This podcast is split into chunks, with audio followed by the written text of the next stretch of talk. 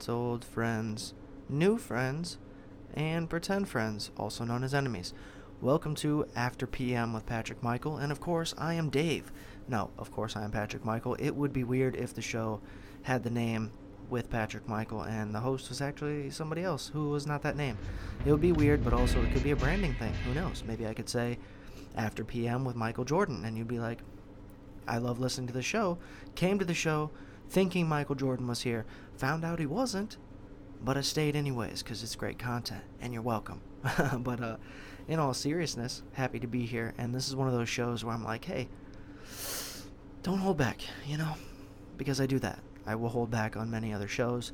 I will act normal as if I have some sort of, you know, relevant ideas to the way the general culture is being, uh, I don't know, utilized. And then I come here and I say, you know what, let's let's throw all that out, out the window and let's be ourselves and let's not let's pretend like we're, I don't know, third graders. Okay, we're in third grade. That's right. And what was third grade very famous for? Naps. You know, spelling, recess. It's that's the basis of life. That's all you need. You need to know how to speak and do a little bit of uh, math and then how to socialize. Once you got that figured out, guess what? It's a smooth ride. Smooth ride. You're going to be a great person. Maybe even the president one day. You know, I always thought that was really weird when I was a kid, and I, you know, people, would, it was always after, like, summer vacation or or winter vacation or whatever, and they'd be like, oh, what'd you do over the holidays? They'd always give you those index cards and be like, write down what you did and then tell the class. And it's like, oh, this is going to be boring because you know what I did for summer? Same thing I did for winter. So we uh, hung out at home. I had some friends stay the night sometimes. Unless they were too afraid of my mom, and then they would not stay the night at all, or or they they would they would stay part of the night, and then they would get bit by my dog. So it's kind of like, which what what are we really doing? What what are we really doing, teacher? Why do I have to write this down? But like I said, naps, recess, and you know those stupid cards where they asked you, you know, hey, what are you gonna do this summer? Or hey, what did you do during winter break, Christmas break? I was always so disappointed because you'd have these kids that were like, oh, me and my family just got back from Hawaii, and it was super fun, and I think we're going to go back next year. Like, what, dude? What? Like, you don't live that far away from me. How you going to Hawaii? We live in the same neighborhood. You shouldn't have that type of funds. But you did. And you managed to get all the way to Hawaii. Crazy. What is warmer? That's it? And you went for five days. Like, I never understood that. Coming from a place where there's a lot of snow.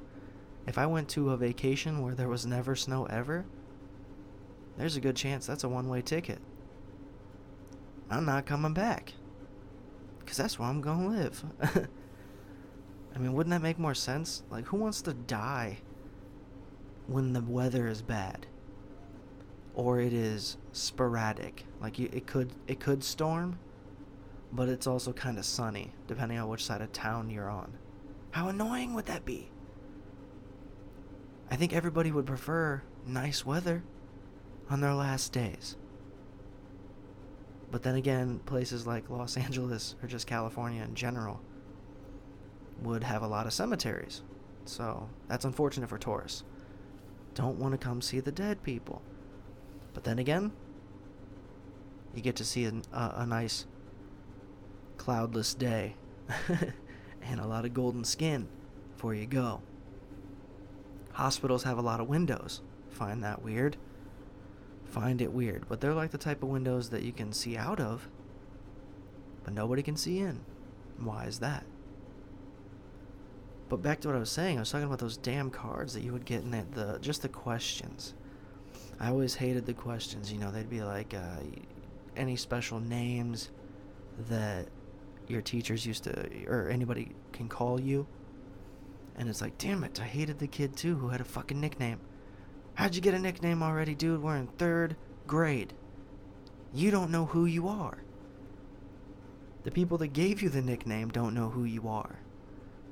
That's why they called you Crash, man. I mean, it's a badass nickname. I wish I had it, but obviously it's just because you don't stand on your feet very long. But that's it. I think that's something you grow out of. You don't see that guy in Walgreens, right? The guy who's just constantly bashing his head into things because he can't manage to find his footing. You don't see that because you grow out of it. So Crash isn't a very adult nickname. I'm also betting, statistically, most most guys who had a nickname like Crash when they were younger, they probably didn't live very long as it is. Maybe to their mid-twenties, right? Because Crash ended up crashing. That's just the way that it goes. He's not going to live very long. If he does, he's just going to be known as, like, Steven. And then everybody that calls him Crash, he ignores. That person knows way too much about him. It was like, uh, you know, like I said, uh, how many nicknames? Uh, how many siblings do you have? I always hated that, too. Because I was the oldest. And just always hated being like, I have this many brothers and sisters. And here here you go. Here's some personal information about me. People I'm never going to see ever again. It, I mean, it's different when you think about your high school friends. And seeing them again, that's highly possible. Especially if you stay living in the same place. But third grade, dude. Fourth grade. Come on, people were coming and going. People were coming and going like it's booking at the police department. Some people never even made it to a pod. Some people never stay overnight. And you're just like, oh, word. I made friends with the guy, uh, Derek, yesterday. He was in class all day. Where'd he go? Well, he moved, I guess. Probably. He probably moved. You just never see him again, ever. Turns out he's in the Chokey in the principal's office. That was an iconic movie, though, when I was a kid. Matilda? I mean, the scariest principal ever. The Trunchbull? Terrifying.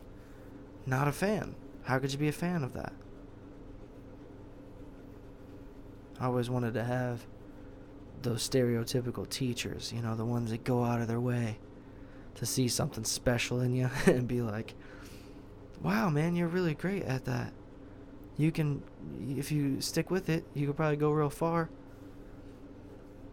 I mean, it kind of happened in art a little bit, but I always had a thing against my art teachers. I was like, these guys, these fucking squares. Why are we drawing the same fucking bowl of fruit that we did last year? Okay? I've drawn an apple. I've painted an apple. And you know what I've also done? I've ate one. I've... I've devoured an apple. So I don't need to sit here and sketch one for you. Also, who's going to buy this art? Who needs another picture of an apple?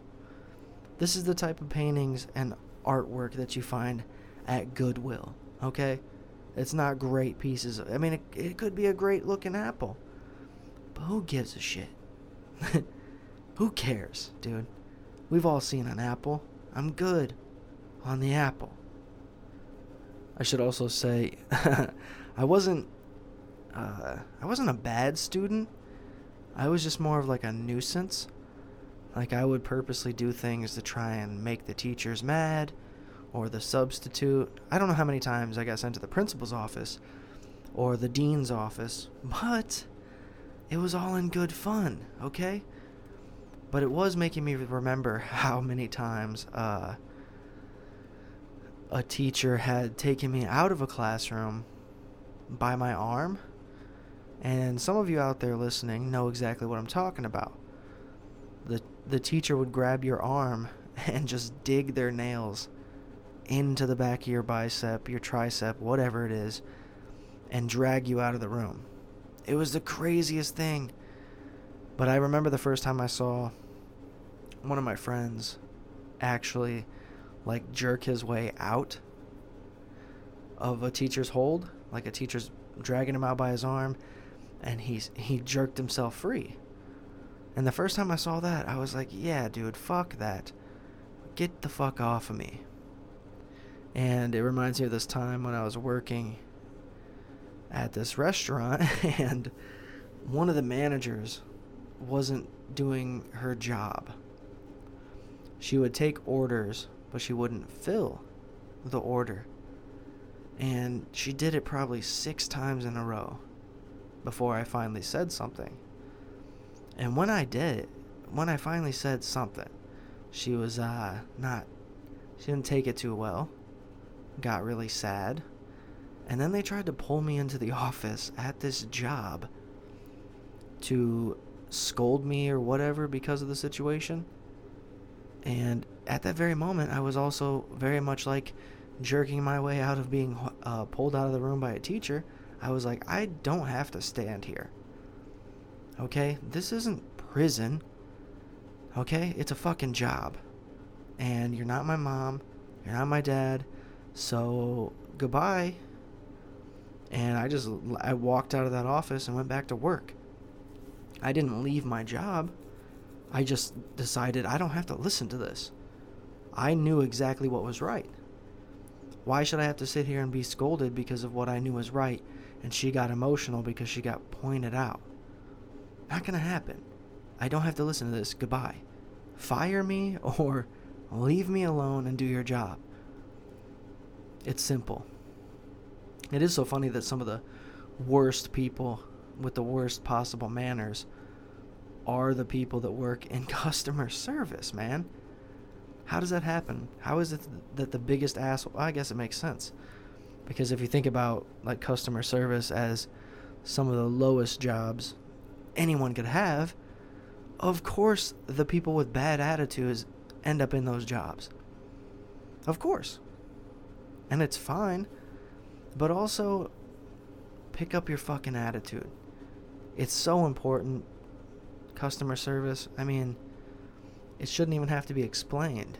People love to be told, have a nice day, thanks for coming, good to see you, things like this. That little shit can change somebody's life. As weird as that sounds, it's true. You know, I'm trying to constantly circle this back and talk about that fucking, that stupid ass question, that little index card. Because I know that there's more of us, more than just me. I'm not the only person that did this, because, you know, I did it multiple times. Multiple different schools. They give you this stupid index card. There might be three questions on the chalkboard or something, and you have to answer them on the index card. I can't remember because it, it changed a lot. Depending on what school I was going to, it changed. Where it was like, oh, this is... we want to know this instead of that. But it was very intrusive, and I always felt like every time I, I had to write anything on those cards, I was like, well, I don't have fucking good answers. What does your mom do for uh, her work? I don't know. Yell at me? I mean, what else could there be? I remember the first time I got in trouble for asking my grandfather how much money he made or had, and I was a real little kid. You, like, you find out the hard way about dumb shit. It's like, I had no idea that that was even a thing, to not ask somebody. But then again, it's probably because I never saw anybody else do it. I should have put the two and two together and been like, oh, nobody else has ever asked this question, why would I? But there you go, and that's what makes me special. No, but um, what was another good question that they would put on there? I just hated them, man. It was like every time I knew that we were doing it, I was like, I'm just gonna lie. I just want to make something up. Oh yeah, firefighter. Dad's a, dad's a firefighter. This year, next year, superhero. What? What does he do? He saves lives, dude. Oh, you said he was a firefighter. Okay, so you're just saying, I get it. Good job. Sit down. Like, no, this year, uh, I mean, this entire year, he was wearing a cape, flying around. It wasn't fighting fires, Missus Warren. You know, can I be a child? Can I, can I be a kid?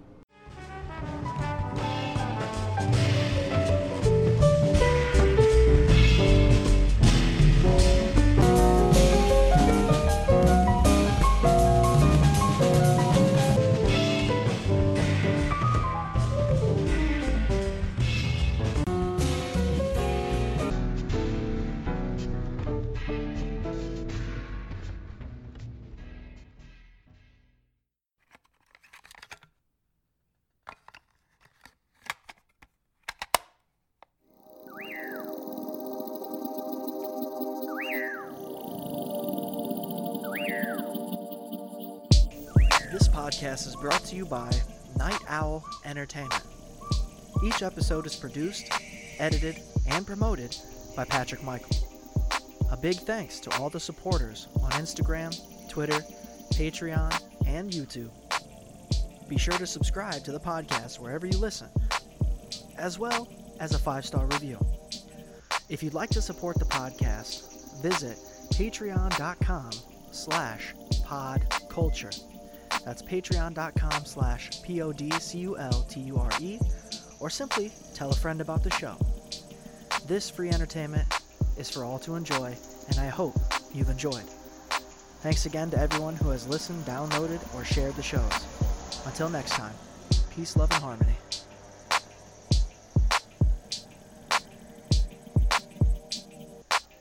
Night Owl Entertainment is a podcast network featuring all genres of podcasting, from comedy, movie reviews, to true crime and sports.